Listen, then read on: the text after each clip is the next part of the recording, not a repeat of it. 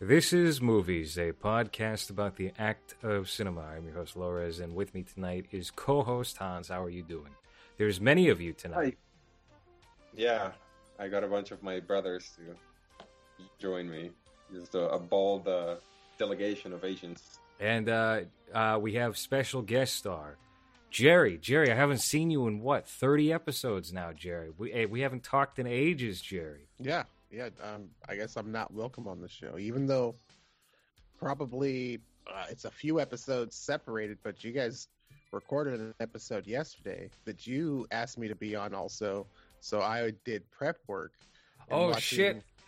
I Yeah. forgot. I forgot we invited you onto that show. Jer- I'm so sorry. I literally just I remembered right now. Like seven films, like a dozen fucking video essays. I'm reading old articles and shit and getting facts, and oh, I was I was so prepared. Let's talk about that instead.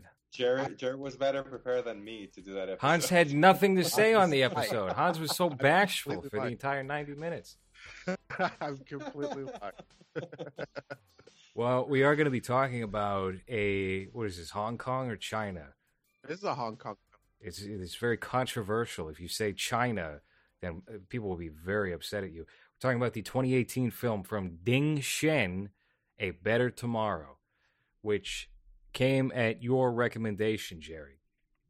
Yeah, I actually uh initially was a super big fan of this film probably like 10 or 15 years ago. It was one of those go to get drunk and watch a, a dramatic uh, like a dramatic film and cry to yourself because it's super sad.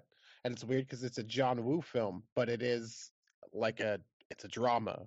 What? This is no. This is a 2018 Ding Sheng film, A Oh, Better Tomorrow. I actually didn't even hear you say Ding Sheng. I for some reason I just I went did, over and I was like, "Oh no, not again! I watched the wrong movie." I, I was trying to throw Hans off here. I was glad you just went with it and didn't acknowledge that to maybe I- worry him a little bit more.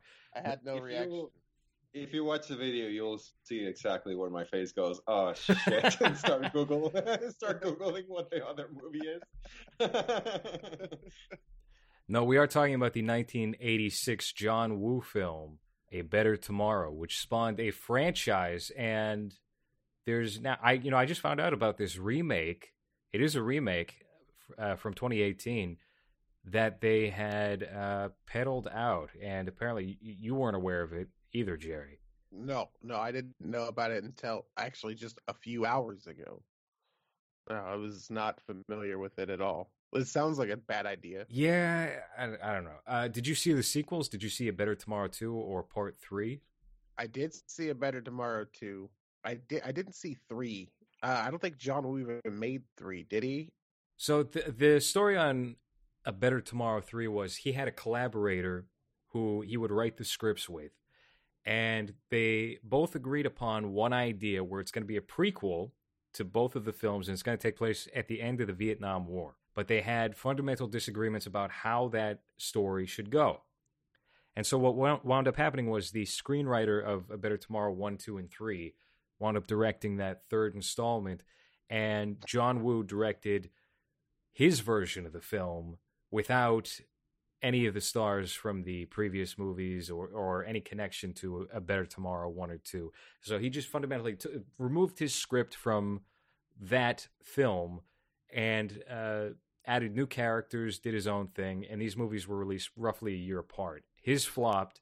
A Better Tomorrow 3 wound up doing fairly well, I believe, at the box office. His version. What, what, what was it called? The movie in the Better Tomorrow series is called Love and Death in Saigon. And John Woo's version was called Bullet in the Head. And this movie did not do well. It did not have any real stars in it from what I can recognize.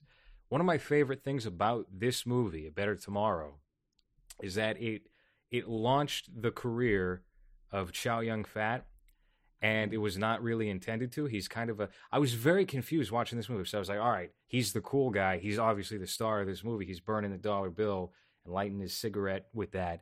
Uh, but he's just a he's he's a background. I mean, he's not a background character. He's a supporting character. He's not the lead guy. The lead guy actually has a terrible hairline, and you stay with him throughout Oh, both the first movie and the second movie.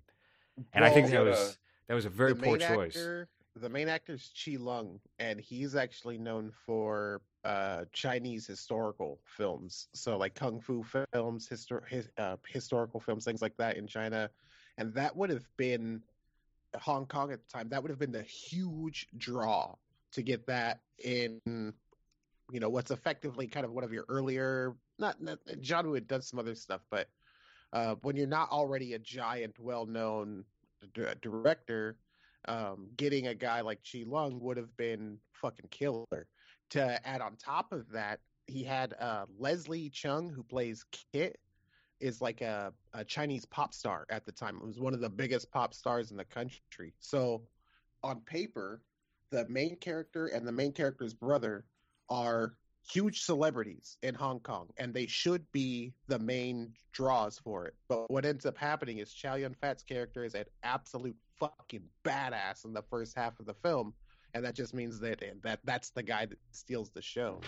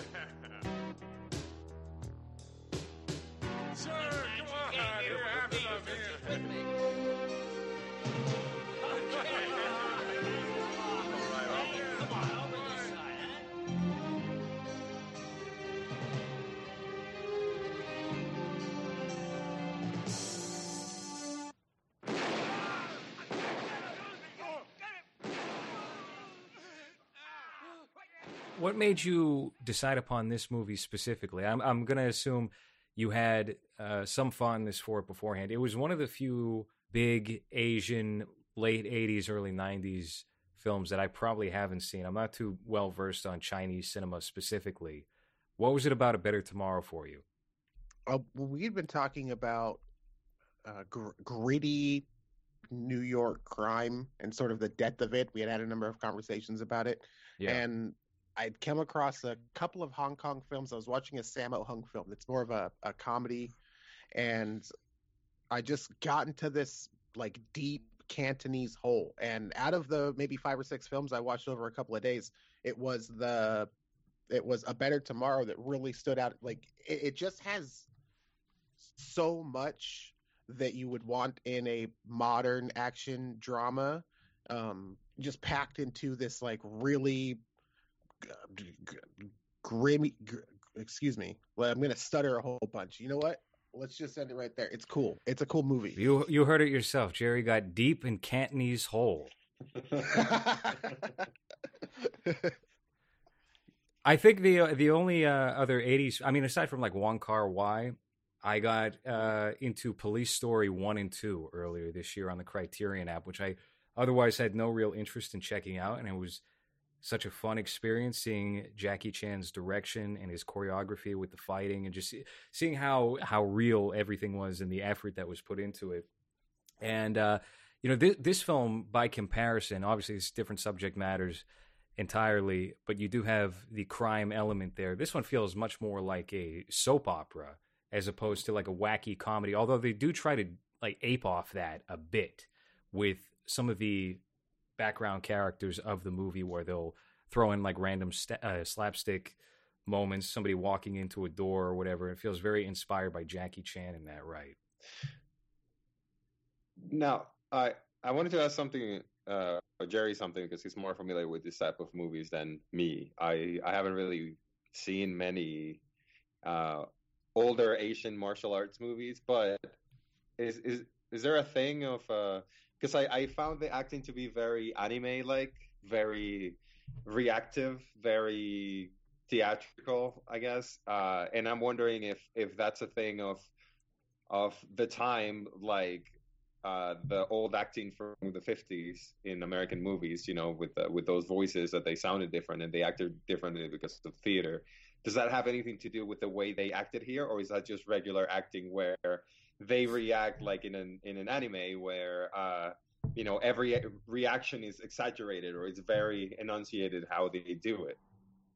So I'm not completely familiar with like the names of every acting style or acting style like lore, but I'm fairly certain that Chinese cinema has its own acting style, and that sort of um, embellished and dramatic histrionics, if you will, is Right. is a super part uh, of of like every film, especially in this kind of ten year period from the early 80s on into the very first couple of years of the 90s Hong Kong cinema.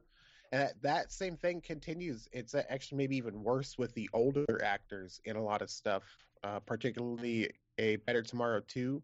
There's a man in that film who plays Uncle Lung, and he's a an older guy, probably in his 60s. And his art, his whole arc's kind of dumb, and the acting is really over the top, and it actually makes every scene he's in kind of bad or hilarious, even though they're supposed to be sad. So yeah, it is sort of a trend. One of the things that I like about this movie series, especially, is because they weren't banking on Chow Yun Fat becoming this breakout star. They kill him off at the end. He Hmm. dies. He's one of the the few main characters to die, and then they just bring him right back for the for the next movie. he has a twin brother in New York, which is Oh, great. no, is Yeah. But- This is this is the only series to date. That's my favorite thing. That's my favorite thing when they do. Oh, he actually had a twin brother nobody knew about. Never mentioned before, but he has a twin brother here. Um, they do. Th- this is the only movie series that I can recall that does this, where they have him play a specific character. I think his name is Ho, and um, he plays Ho in that first movie, and then he plays Luke, Ho's brother, in that second movie, and then in the third movie he goes back to playing Ho again. so So- Ho, Yeah, Ho, Mark. Ho, Ho, yeah, Mark, the guy sorry, the, Mark. the Vegeta mullet. Yes, So it's like a Vegeta front and the mullet in the back. Yeah, That's right. Yeah, yeah.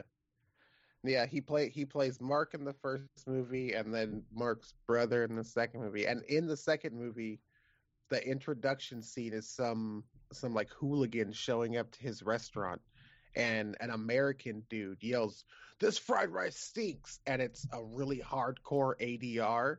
So Yeah. it, it's like louder than the actual audio from the rest of the film, and then he just throws it, and everybody starts. Like, I, at that moment, I was fucking hysterical laughing. It was one of the funniest scenes. And then Chow Yun Fat throwing rice at his own face. You talk shit about my rice. You don't like my rice.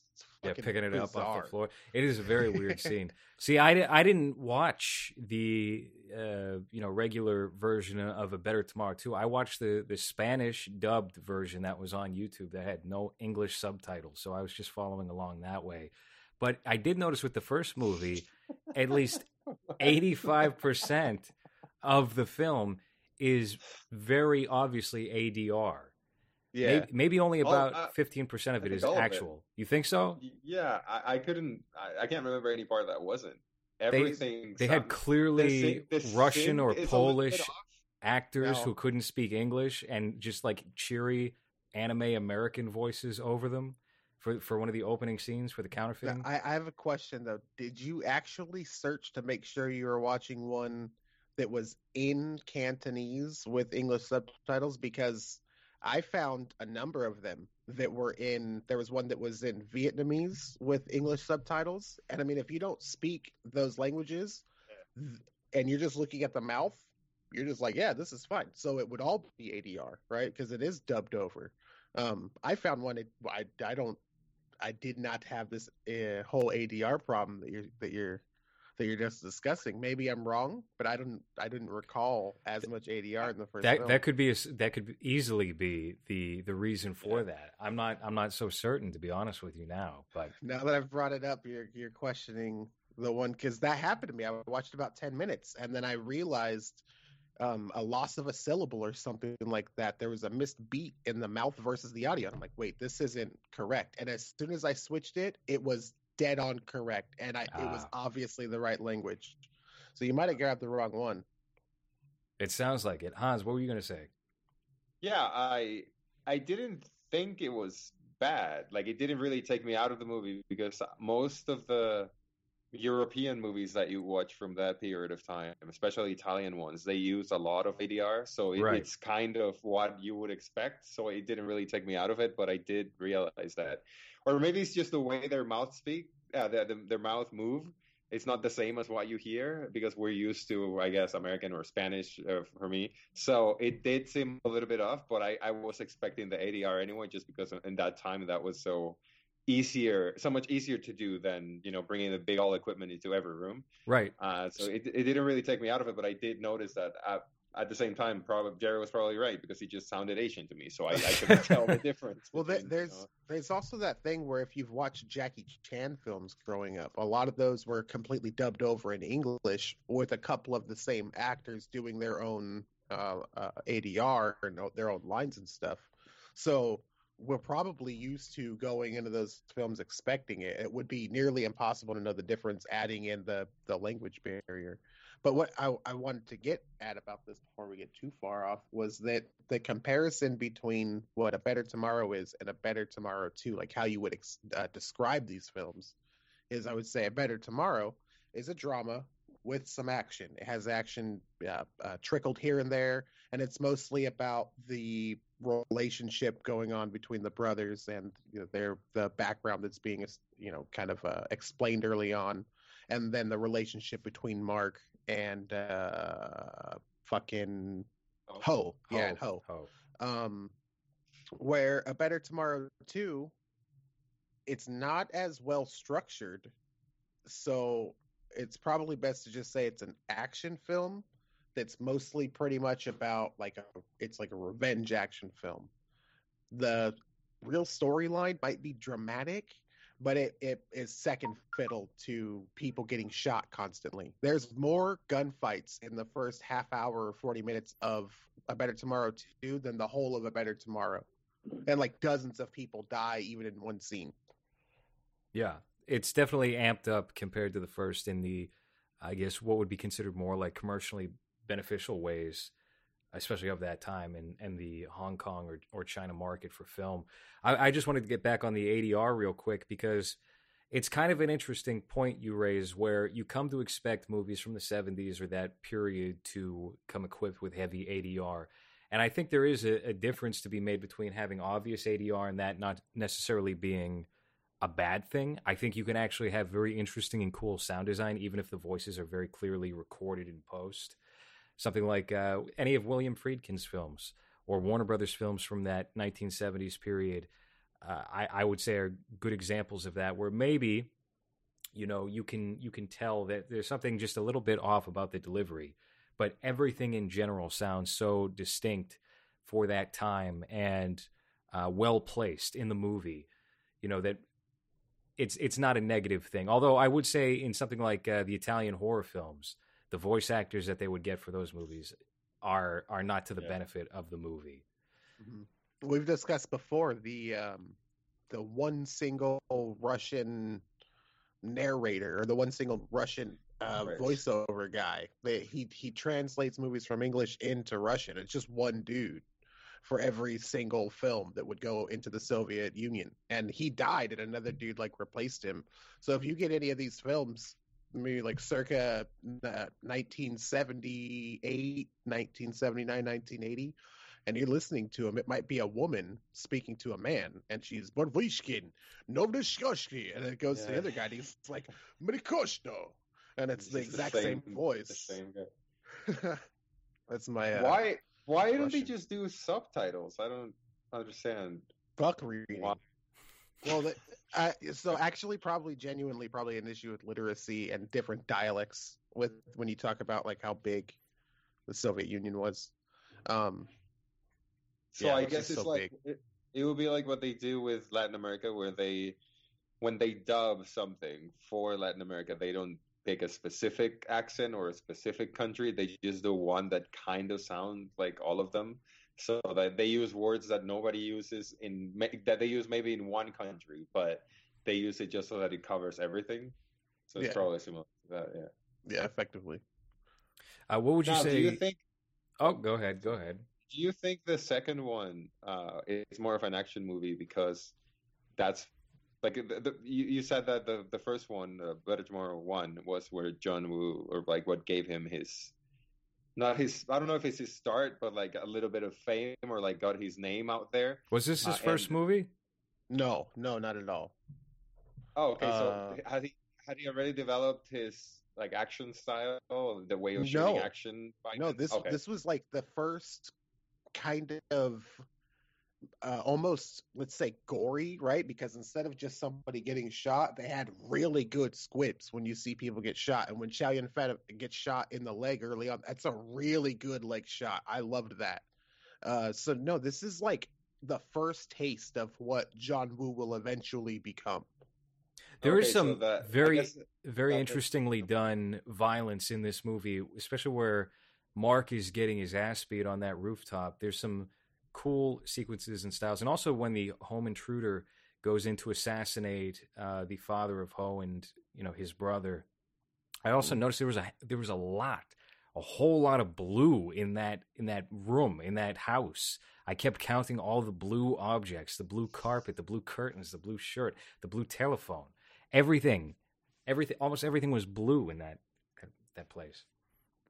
Well, that that's a thing that I think people kind of miss about the Hong Kong uh, uh, films from the '80s going into the early '90s. Is for some reason there's really strong attention to moments of this aesthetic. It might not carry through the whole film, but you will get those moments of yeah. Let's say John Woo uh, lighting his cigarette, not John Woo, Chow Yun Fat lighting his cigarette with the money um, scenes from A Better Tomorrow 2 of standing out in the docks or like different poses and postures that people might have and lighting that is just a few moments that I think it, uh, people miss. Where then you have, let's just use for example, a film like Driver that is, or uh, excuse me, Drive that is filled with these cinematic moments constantly pushed everywhere. And we, you know, we all really like that film.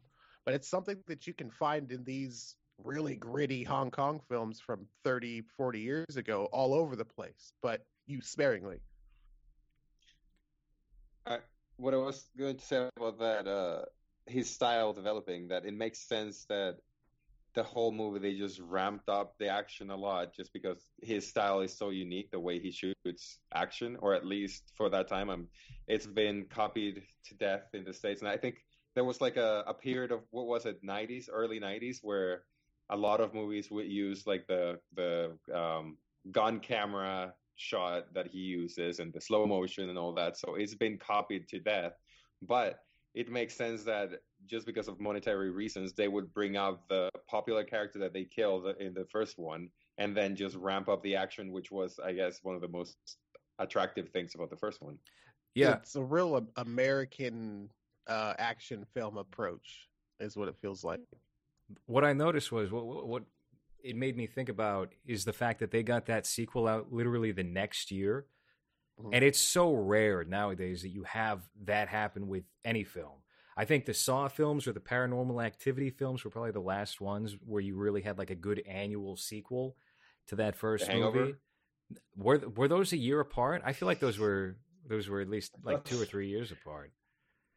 It was just the same film over and over though. And also this was John Woo's 18th film.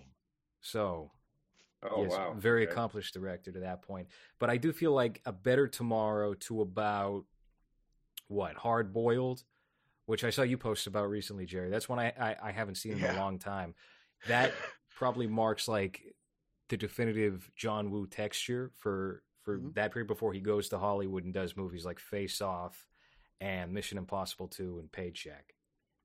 Well, even so, there's Heroes Shed No Tears, which uh, it it is probably the uh, the actual real start to that uh, like just bullet frenzy that John Woo kind of gets known for, and the absurdity. But you can see where his style early on focused on the dramatic elements and eventually that sort of I, I guess like rat race mentality and uh, like corporate servitude sets in because there's no real reason for a Better Tomorrow 2 to be made at all. And you can tell if a dude wrote and directed that film, he wrote and directed it to end right there. He didn't have a plan for a second film. And and to me, like when we were saying, yeah, they added action and brought back the main character, it sort of gives you a good like a, a good example of how quickly the industry can really take something that is creative and original and fuck it over. If they, they did it in China in effectively a year, just a, a year's time, they took the same property and took out all of the stuff that, like I would say, was the good stuff, and filled it with the stuff that was just okay. And that's that's a guy, you know, with some pretty good street cred in the business at the time. Yeah, it's very clearly just money driven that sequel, and also I I, I mean I'm, I'm going to assume the third one. I haven't seen anything from the third one, uh, but it at least does something interesting in changing the setting and the general plot. Uh, Hans, you know, wh- what did you ultimately think of A Better Tomorrow? I I enjoyed that. Uh, like I'm not a huge anime fan, but I always think it's funny to see that type of acting with real people. Uh, so that I Are you sure I you're not just thinking this because Chow Yun Fat plays Master Roshi in, in Dragon Ball No. Evolution? That's what his career leads to. no, uh, I I found the extras really entertaining because it's just like like whenever you see a group of people in an anime that are not characters that anyone cares about, it's just whatever faces in whatever bodies that could blend in and be nothing, and then you see the extras here, and it's the same thing when they go into the the taxi place. And there's like 10 of them, but none of them are memorable. None of their faces you'll remember at all. They're just, you know, Asian. Uh, Yeah. And if you watch an anime, a lot of those characters, whenever there's a group, uh, you you get the the main characters who have very detailed faces, and then the other ones are just whatever, you know, whatever fits just to make others. Uh, that was really entertaining to watch, and then well, obviously the the action too. Uh, the uh, drama did get a little too cheesy for my liking by the end, but uh, not nothing that would make me not enjoy it. Again, I think it's part of the the, the same thing as the ADR that you kind of expect that cheesiness from from this type of movie, especially from that period. So it didn't really bother me at all. I I really enjoyed it. And now that you said that thing about the second one, uh, just because it's kind of sounds like a shit show, uh, it, it I would be interested in watching it just for that for that same reason, and just to see Chow Yun Fat being cool as fuck with that cardigan. Yeah, eating like, rice that- off the floor, scooping it up off the floor and eating it in a in a restaurant that is clearly not in New York. But they get the at New York, was- they get the good B roll over the bridge, and then they just lead into a Chinese, uh, excuse me, Hong Kongese restaurant.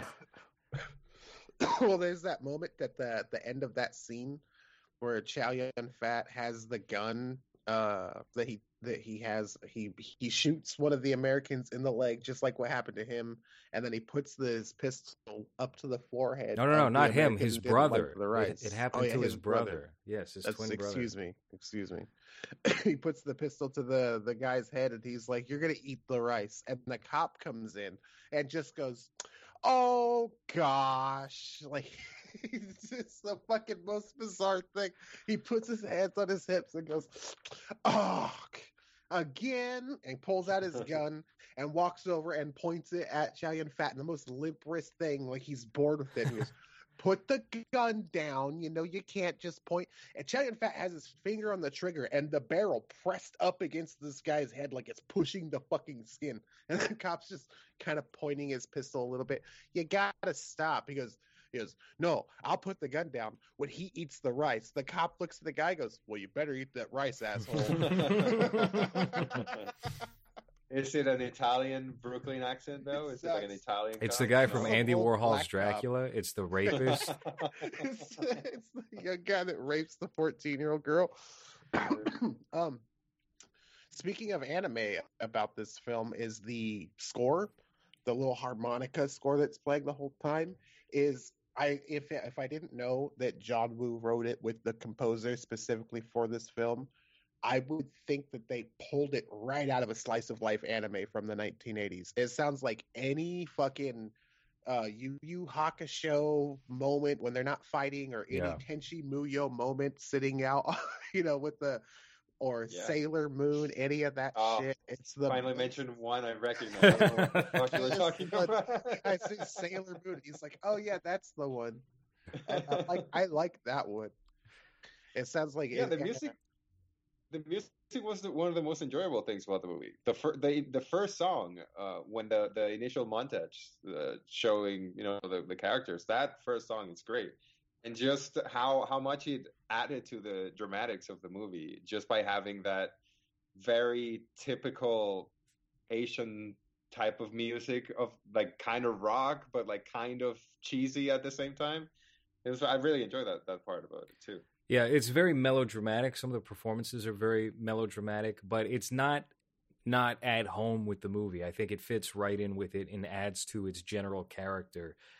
Do you? I I mean, let's let's put those things aside. Obviously, the things that kind of make a better tomorrow in that series what it is.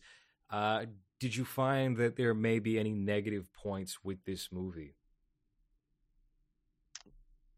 uh i mean if we're if we're gonna be fair what happens is uh Ti Lung gets Chi-Lung gets betrayed or Ho gets betrayed he goes to prison that all happens in Taiwan where I'm sure if I'm a native speaker of the language I would have seen or I would have heard them say that but it's never actually clearly shown that hey they go to Taiwan. They just they, they talk about them going to Taiwan but you don't realize that he gets in prison in Taiwan and then only does seven years. And then it's sort of he shows up at prison and then he's out of prison already.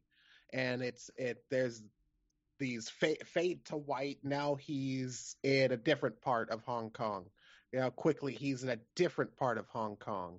And there's these moments in between that you you probably don't absolutely need to show but for somebody coming in when i obviously don't speak the native language it's extremely hard to enjoy the pacing of those moments when they're just trying to get you from one spot to another when it just feels like it either happens instantly or happens and you you didn't see it happen like you you're confused in when it's happening Yeah, the, the character development and all the, the growing that the character does, we, we never really see it. It's just all of a sudden he's out of jail and now he's reformed, but we never really see him struggle with anything. The only thing they showed in jail, I think, is just him reading letters uh, and then just being like calm in prison. But that change that he has from, I mean, even though at the beginning he, he is kind of remorseful, like he try, he's kind of trying to get out of the thing uh, the, Yeah. this whole thing that he's doing. But at the same time, uh, by the time that he's out of jail, he's completely reformed and he's like a new person. But you never really see what happens to him for him to get that way.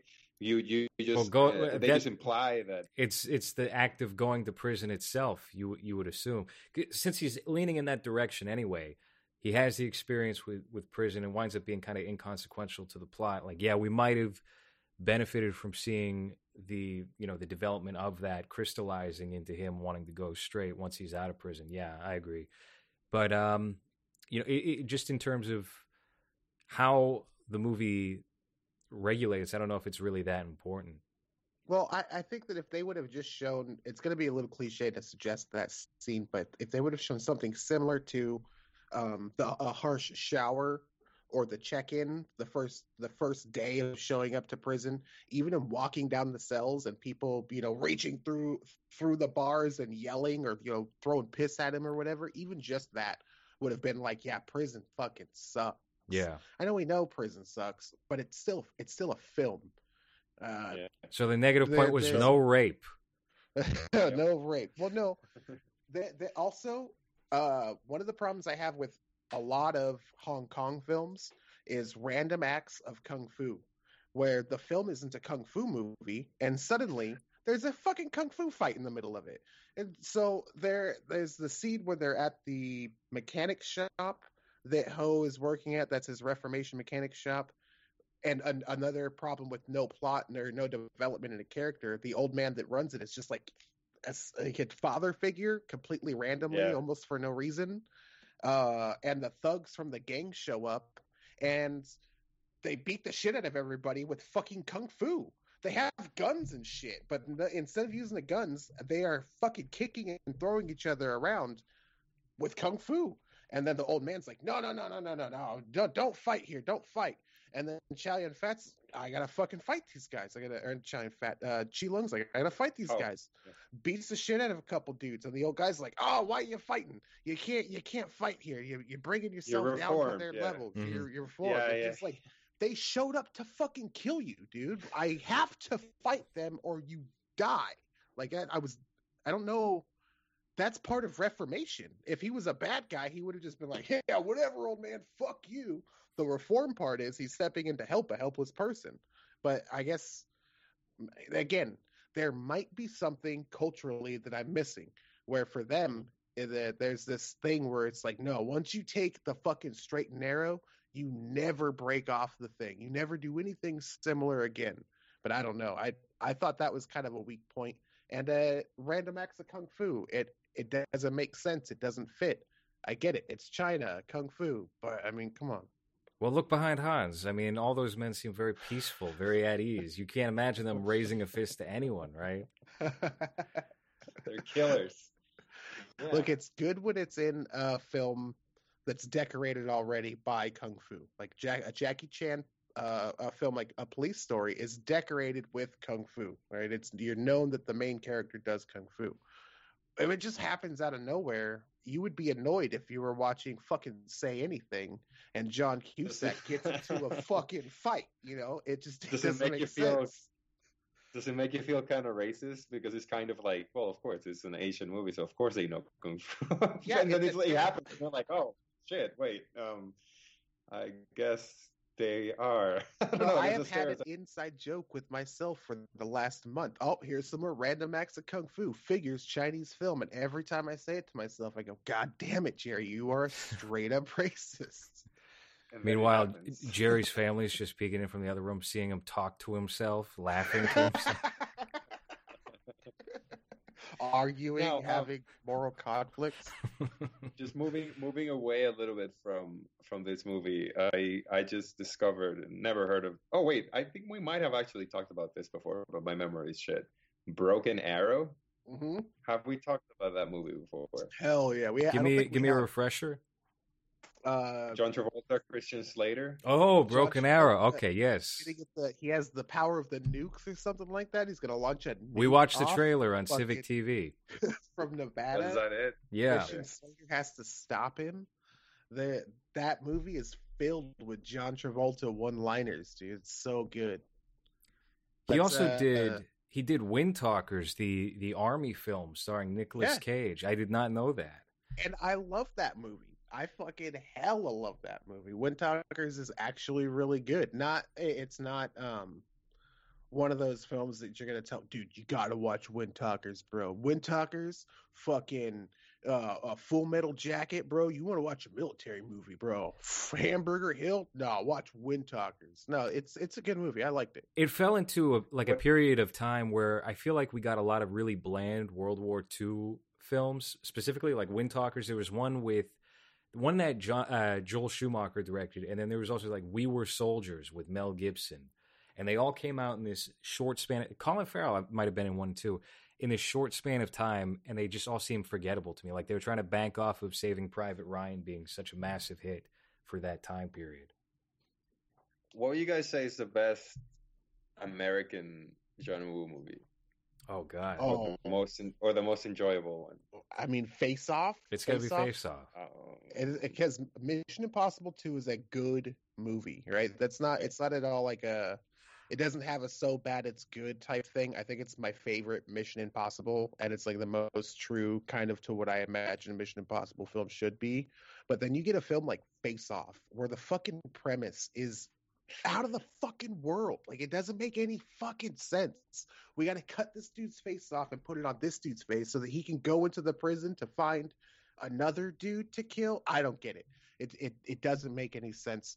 It's the best movie that's ever been made. There's that moment where Nick this was Nicolas Cage goes, they took my face off.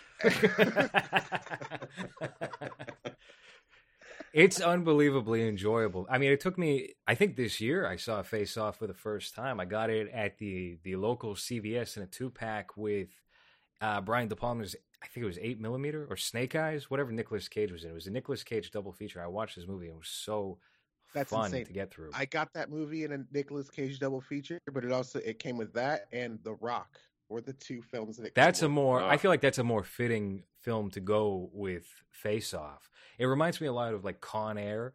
In the late '90s, you had these very stupid action films that were like half aware that they're they're stupid.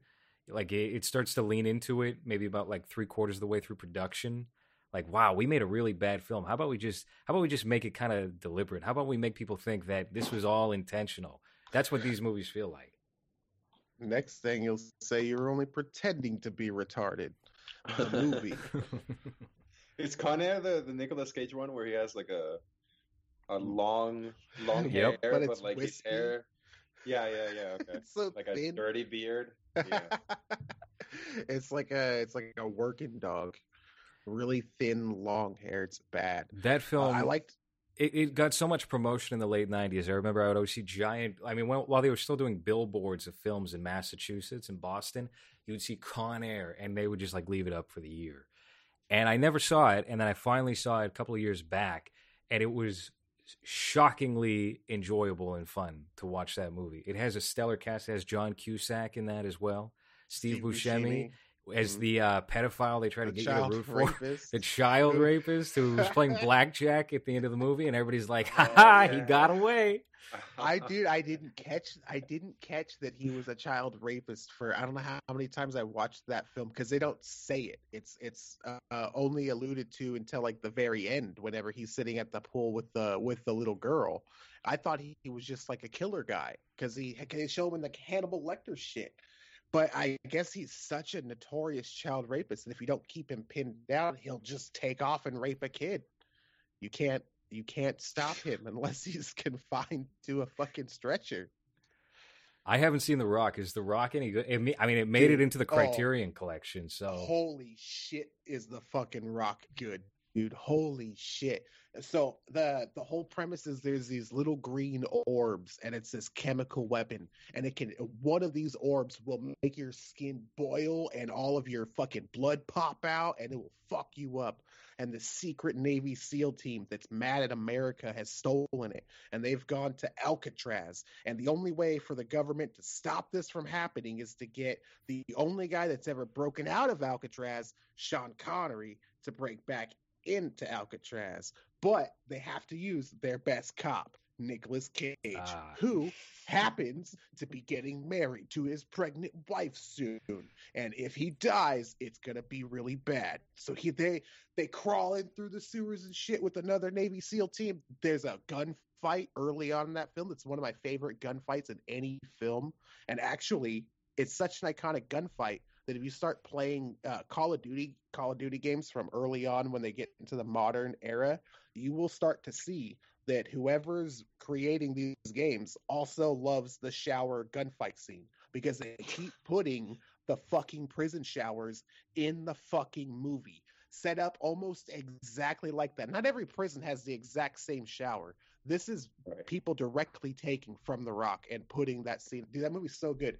Eventually, Nicolas Cage gets poisoned by the fucking green orbs and has to stab himself in the chest with like a six inch uh, uh, uh, syringe. So someone And watched Pulp like- Fiction right before writing that script. He's just he gets all hyped up and just jams it into his fucking chest and then holds up these flares so that the jets don't shoot him with missiles because if he doesn't do all of this at the same time he'll the whole island will get blown up. It's fucking so good.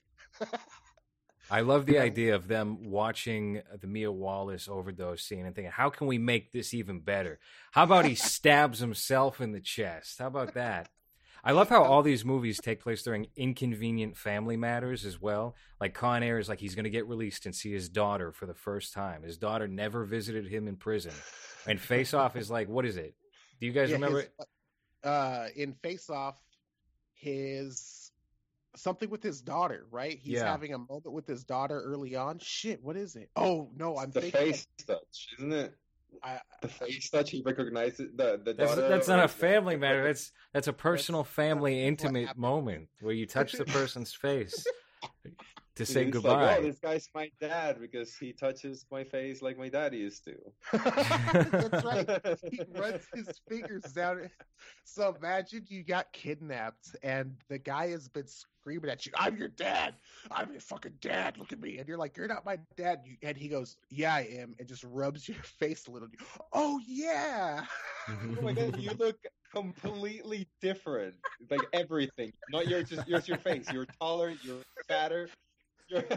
You're, have fatter fingers, but you run your fingers down my face like my dad used to. So you're my dad. That's exactly how that movie works. That's the that's the resolve at the end of the movie. That's how they identify how John Travolta is actually the bad guy. It's not him chewing on a toothpick and uh, dancing to "Papa's Got a Brand New Bag," being the cool guy, being Nicolas Cage cool around the family. Yeah. You know, Like that's like a real cool man would do. There's one of the most disgusting scenes in any fucking movie is the early on in Face Off. John Travolta has what's like a 19 year old girl sitting on his lap, and he takes a peach. He's in he's inside of a plane. He takes a peach from the little table that's right there, and looks at it and looks at her and goes, "Peach." I could eat a peach for hours talking about her being like a virgin, and I'm fucking so disgusted even thinking about it. I can't imagine John Travolta doing sex to a 19 year old girl without actually wanting to die. A woman. uh, Oh, is Face Off a better John Woo film than A Better Tomorrow? No, well, for different reasons, maybe. Like a Better Tomorrow is just a genuinely good uh, film. You watch it and you enjoy it. That's the end. I'll go do something else. Face Off is so fucking bad. It's amazing. You watch it, you have to talk about it. So it's, it might be a better film. hmm Oh wow, Dave Chappelle was in Con Air. Yeah, he dies. He falls Um, out of the plane. Whatever happened to pay or with paycheck that made him go back to Travolta. China? Oh, No, no, no, John Woo, because Oh. his last American movie is Paycheck, the Oh. Ben Affleck one. Oh, that is Ben Affleck. I don't know why I thought that was John Travolta. Yeah, he does a, a historical, epic uh, Han Dynasty film in 2008 and 2009. It's a two-parter, and that just seems to be like the end of John Woo. Well, how old is he by then? He's probably in his 60, late 60s, mid 60s at that point. He's Yeah. currently about 75 years old. He just kind of hangs out in China after that. Maybe he just got bored of Hollywood. He's probably made bank. Uh, Yeah. Doesn't it doesn't look like it doesn't look like he's been able to have a career filled with passionate works, you know. And you notice after Paycheck, he wrote and directed a lot of the stuff that he did, or produced and directed a lot of the stuff that he he made, as opposed to this long run where it's he just directed and then Windtalkers he directed and produced. So I, that that's probably it to say he was probably just fed up with Hollywood. Made his last few pleasurable products that you know for him, and then I don't know what else he would have to do.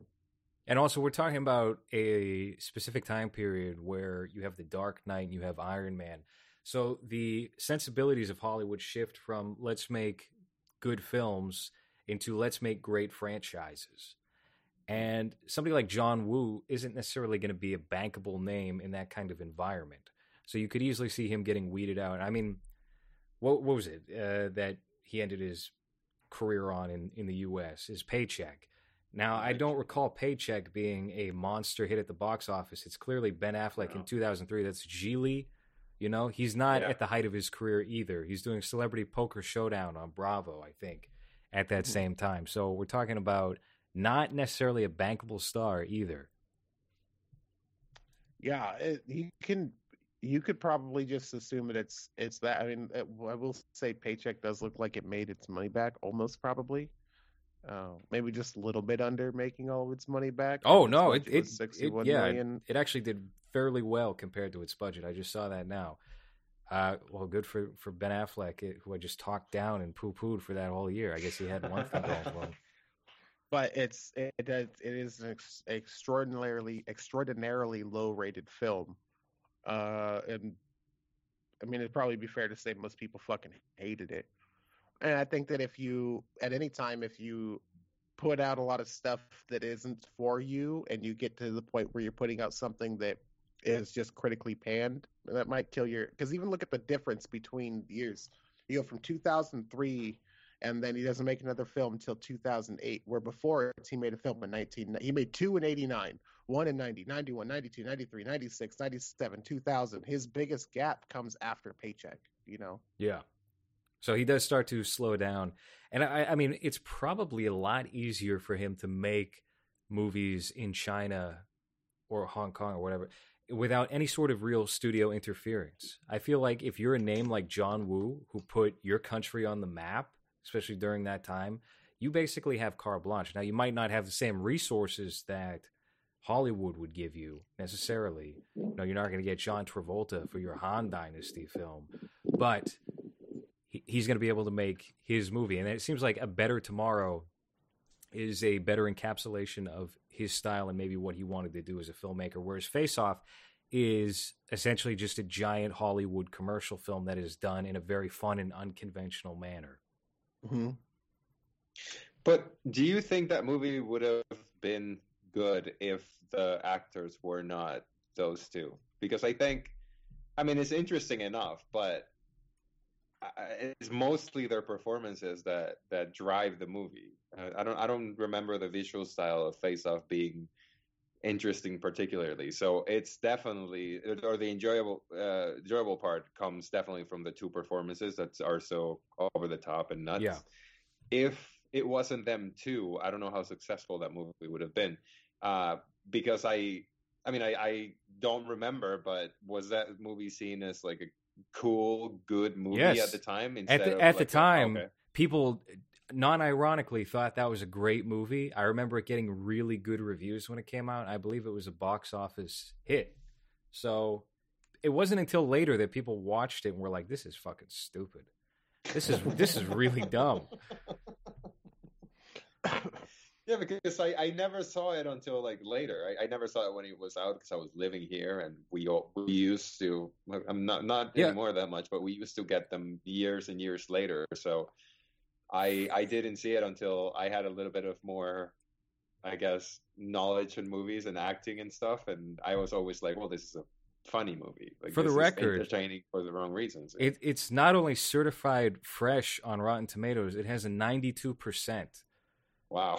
Yeah, which Okay. the perfect film very close to it. A lot. I mean, a lot of these reviews are older too, from I, I Sure. believe the time period. So, yeah, I don't know. There's something about the '90s where this movie made it through. I don't think Con Air got those kind of reviews.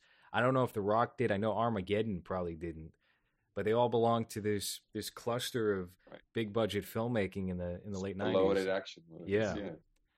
What do you guys think would be if you?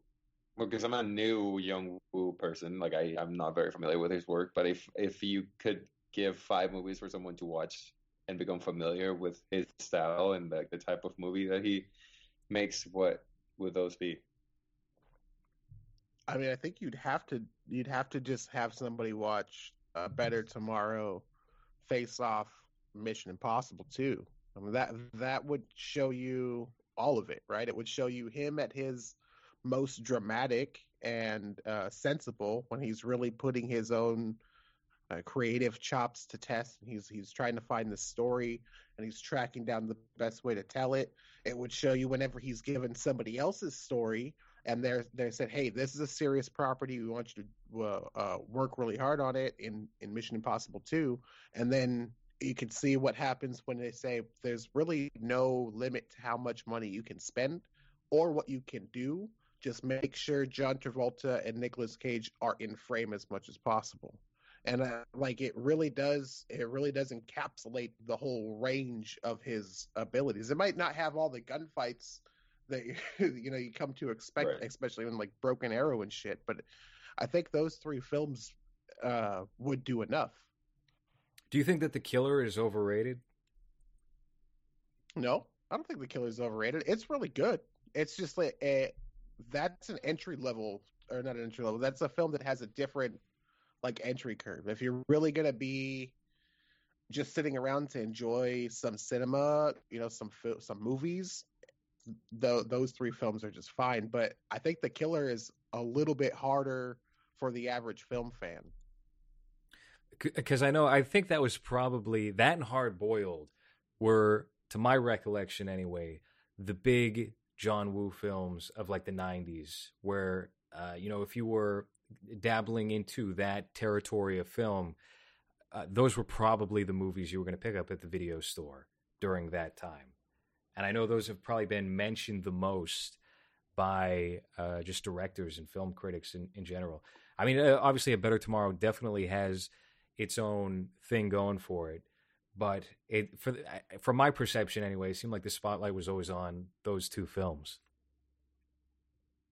Yeah, I, I, I mean, I don't, I don't disagree. There's, there's, uh, I think more attention paid to the sort of over the top action that are brought in part, like especially with something like uh, the Killers or the the Killer, um, that a lot of people were interested in at the time.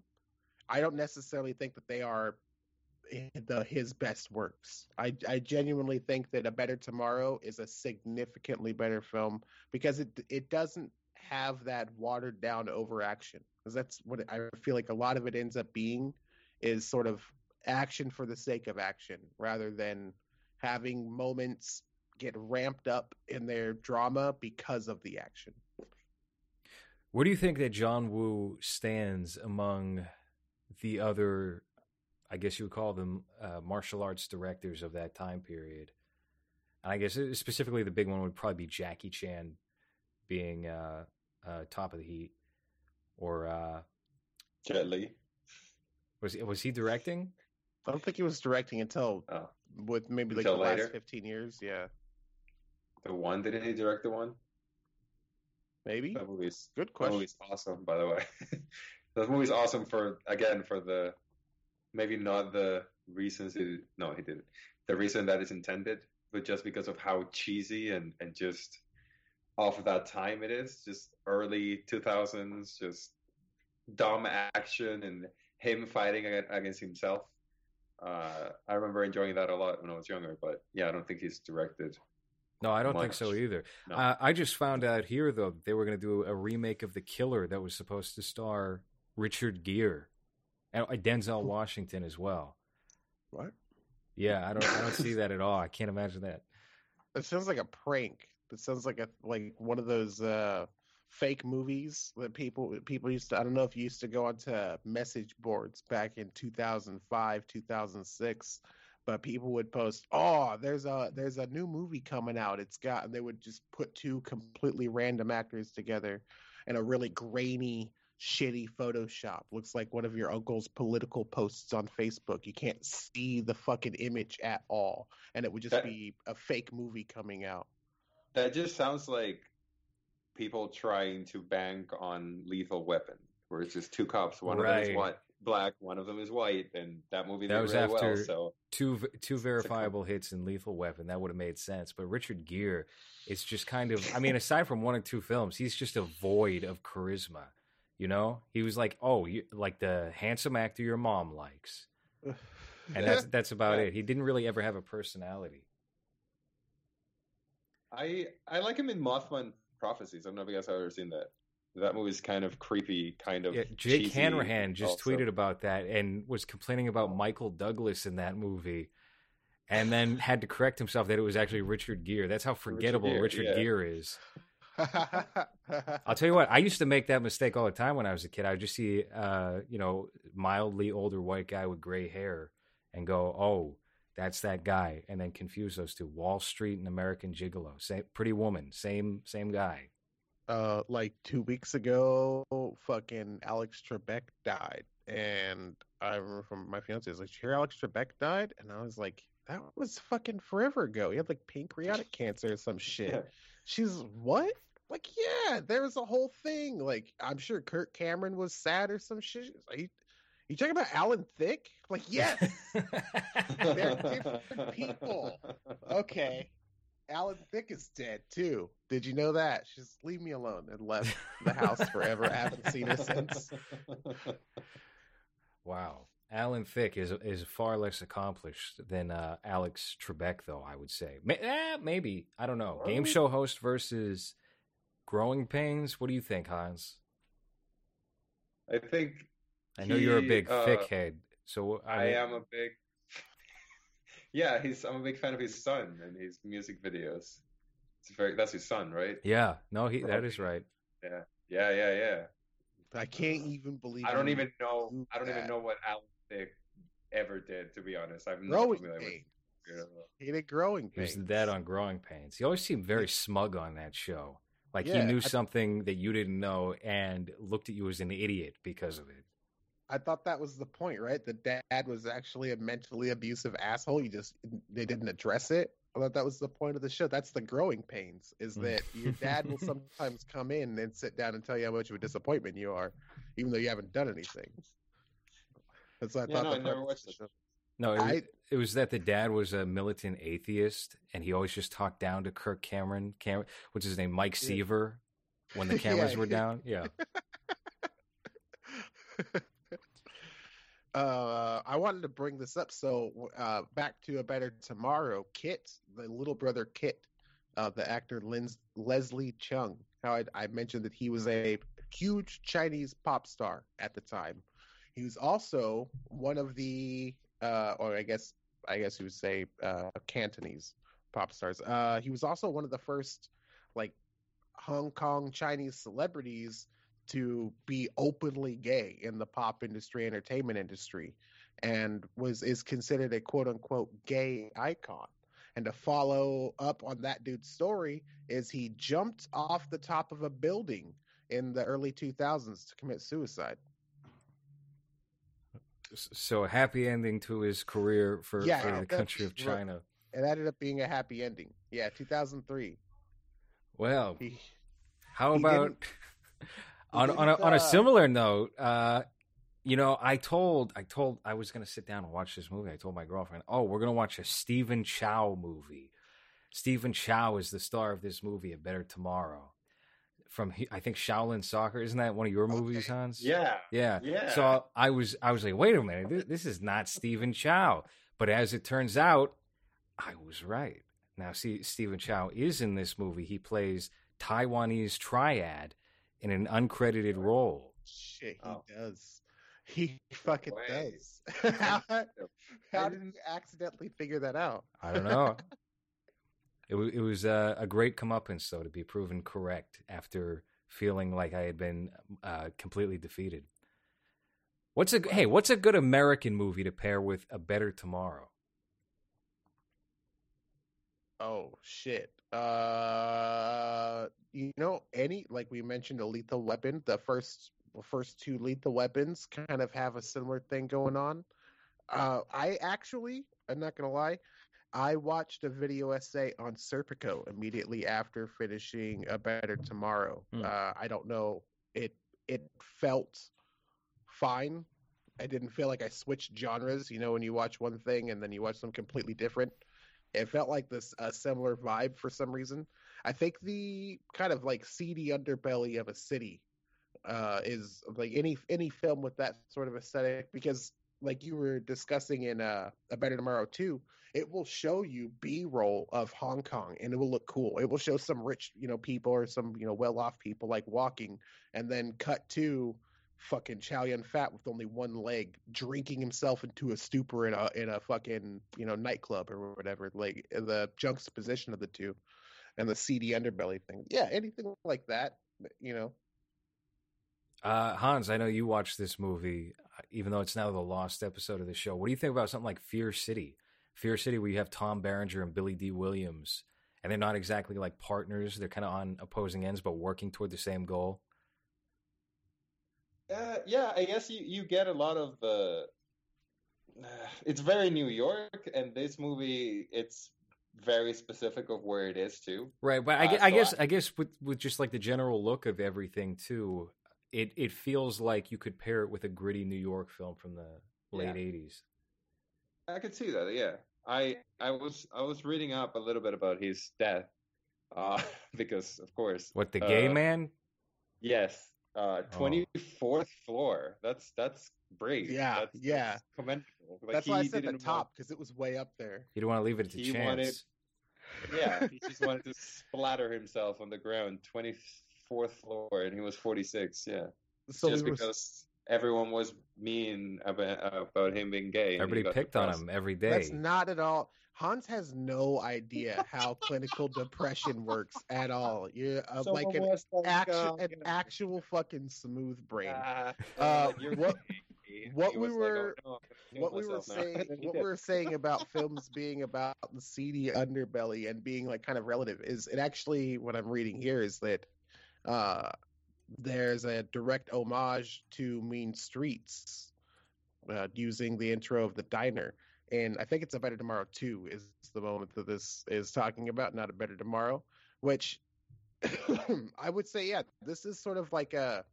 a Scorsese esque um Hong Kong film. Like a dude from Hong Kong was like, I like Martin Scorsese. I could make something kind of similar. And not maybe not directly, but you can you can taste the flavor. Yeah, I, I completely agree with that assessment. Uh, and, and the reason why I thought of Fear City is, it. I mean, Abel Ferrara and Martin Scorsese have a pretty similar aesthetic. I think Abel Ferrara stuck with the whole grit of New York longer than Scorsese. Scorsese kind of went commercial as soon as he got uh, Taxi Driver and Raging Bull out of the way. We saw, I think, around the same time was uh, The Color of Money with Paul Newman and, and Tom Cruise. So he was exploring more at that time. And something like Fear City feels like a more comedic, less polished Scorsese film, I would say. Um, or like China Girl or or Year of the Dragon or any other movie with, with some some Asians in it, you know. Mhm. Anyhow, a better tomorrow. Uh, what else can be said about this film before we close out our our program tonight on the career of John Woo? Oh, I mean, uh, I think there's also an Indian version of this film, like an Indian remake of this film, and I don't know, I don't know how which end of the spectrum it might go as far as Indian films. If we're talking about the base is a John Woo film, and then inserted into India Indian uh, um, film practices, filmmaking practices, and stylizations. This could go either way. It could be the most dramatic, uh, over the top soap opera style film of all time, or it could have a dude, you know, uh, punching a, a truck out of midair and then pulling out two fucking M40s, like shooting grenades and then kicking the grenades or what. It could be all kinds of amazing things. I'm gonna have to check this out. I would be very, very curious to see that. I know I, I watched the Indian version of Nicolas Winding Refn's Pusher, which, if you've seen Pusher, that ends with the lead character kind of succumbing to his own greed, and he's about to deliver the money that he needs uh, to his his boss, the guy who's uh, you know supplying him with drugs to sell on the street because he loses some, and they're going to kill him anyway. He's he's making a big mistake. In the Indian version, what happens is the lead character who has been a complete fuck up winds up seeing God and then becomes a badass and just starts killing all the bad guys. Holy shit! It's Fuck yeah. it's very uh very different ending. But otherwise same film. It seems to be a. It's not only an Indian remake; it's a Bollywood movie. So oh, you know, there's oh, gonna be oh. dancing yeah, there's, So there's gonna be a could musical all number, kinds too. of fun stuff in there, and then starring also Sanjay Dutt. Are you familiar with Sanjay Dutt, He's a big the star. actor? no, Yeah, I'm, he's- I'm Everybody's a fan of Sanjay Dutt. You don't know Sanjay that- Gupta? He's fucking. You saw him Oh, on no, That's the CNN. director. That's the director of this. How do you know? I'm completely He's just not the doctor. He's not the doctor. it just has the same name. Wasn't But that the guy Robbie that- was getting mad about on American Idol yesterday? No. No, that's San- Sanjaya Gupta. Yeah. Uh, this one, uh, it says it's two brothers live in a shanty house with their widowed mother. Mother. Whoa, whoa, Uh, hold and- on. What are you doing? An Uh, old New York accent? Was that 1920s it? Brooklyn Fucking boy? got a Scally cap? They got a withered The mother over newsie? here. With his What are you doing? And then it says when a stalker attempts to rape their mother, he one of them knives him to death, and then the three, along with an orphan, take shelter in an underworld done with an underworld. So it just sounds like like an over the top Bollywood movie, and I'm kind of really interested in watching it just because of like the, you know, difference between that and the the original movie, and ha- like just to see, you know, how wild it is. Apparently, it made 123 million in Oh, whatever shit. Huge hit. thing, Much bigger than the million original. Holy shit! American dollars. No, no, but like not dollars. Like dollars is only four. Um, but yeah, it sounds sounds sounds really interesting. The poster is great. But sorry, I, did, I didn't mean to cut you off. What is the name of this movie? It's I, called I Atch Feel Ati- Fire. Feel the fire. That's so good. Atch Fire. Sanjaya Gupta, Sanjay Dutt, Aditya Pancholi, Raveena Tandon. These are all iconic names, dude. Everybody Uh, knows these guys. I think this movie is on YouTube.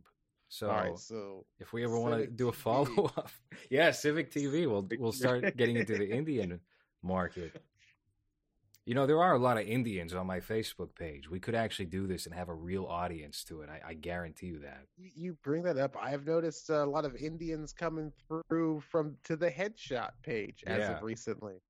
Uh, it's interesting. You got a big uh, uh, Sri Lankan following. Only person from Sri Lanka that I've ever met was this guy in, in college when I first got to Canada, and I was 19, I think. I was put into a, um, uh, like, what, I don't know what it's called, like the drawing classes when you're drawing someone naked in front Art of you, class. but like live nude, whatever. It was a nude drawing Your teacher got And- naked in art class? It- it Hans, you got molested. I'm sorry, you no, got molested multiple times, Hans. That was great, man. The worst thing about it was that I guess the teacher was really nice, so he would bring homeless people to pose, and oh, no. and I was Taking at least, or at least homeless looking. Like I remember one guy that had like a walking stick, and he was all raggedy and shit, and then he took off his clothes, and he had like that Christ body after he's been beaten up. Uh, and uh, and uh, one of my friends, I had a, I had like a. One of them was Indian or some Pakistani or something like that, and the other one was from Sri Lanka, and they were sitting on each side of me, and I was 18, 19, more immature than I am now, and I could not not laugh because of how they were posing. And that Sri Lanka guy would always just react with a ugh every time the guy would pose, or like his balls will be hanging on his belly and shit. And I I got reprimanded like three or four times, not directly, but the teacher would be like, "Come on, um, to keep it professional or whatever." And I was just dying, trying not to laugh because of these motherfuckers on my side that were reacting to what we were seeing. Yeah. So Han's story was one time in college he got in trouble for laughing at Indian people. Was it? Yeah, something like that. Well, uh, Better Tomorrow was certainly a quality film. There's uh, quite a bit of creativity injected in the cinematography and choreography of this film. I noticed that it seems like it takes maybe 40 minutes to really rev up and come into itself as a visual feature. Now, you start off with like a decent semi montage with uh, Mark, the Chow Yun Fat character, and the counterfeiting, and that feels a bit like To Live and Die in LA, just a bit. And then it, it hits a bit of a low, I would say, around like the 20 minute mark, right after the assassination of uh, the father. And it picks up maybe about 50 or 60 minutes into the film where it becomes a much more fast paced, interesting spectacle than where we were at in the middle of the movie. Certainly, uh, certainly a good pick, and the the sequel is a fun watch as well. I would say. yeah, I agree. Plus, plus it has that ending uh, shootout, which is like one of the fucking best shootouts ever filmed. Yeah, Hans, what what It's would you what would you very Grand say? Theft Auto-y. Like it made me feel like whenever I would be playing Grand Theft Auto and there's like 20 people, and you just shoot all of them, you Yeah, just kill yeah. all of them without Mhm. with bare, barely aiming. You just kill them because you're shooting so many uh, bullets. Uh, yeah, I, I I would definitely recommend for anyone that's into action uh, and this type of. I, I guess you can't really call them kung fu movies, but they are ish. Um, I I thought the dramatic parts were enjoyable, uh, even if it was kind of cheesy at the same time. Uh, it's part of the whole packet, so uh, it's definitely one that I would recommend for anyone that's into that type of thing to to watch. So you didn't like it? Yeah, that's fine. So it gets a pass from Hans. Yeah, it gets a two out of five, I think. All right. Well, uh, Jerry, why don't you give your socials real quick? yeah, uh, follow me at uh, mulatto underscore Jesus on Twitter, mulatto Jesus on Instagram. Oh shit, Bloom Online on Twitch.tv. That's the actual important one. I should just lead off with that one and not do the other ones. Do the one that's my job. Forget. You almost The one you don't have to change in six months. yeah, yeah. Great. And uh, you can check us out on. I have. I, I should throw an episode into the RSS feed of Civic TV. Uh, this is a show we do on twitch.tv slash headshot LLC. Every Tuesday night, we just watched Roger Corman's Fantastic Four this past week, a, a quality program. I highly recommend it. Hans, would you recommend it? Yes. Jerry, would you fun. recommend it? Yes, it's a lot of fun. We're good at selling. Please watch. Come have fun with us. It's fun. You can't see it. I'm Enjoy. holding We're up cue cards to both of them to to say the lines. So, all right, that's been movies for this week. Thank you for listening.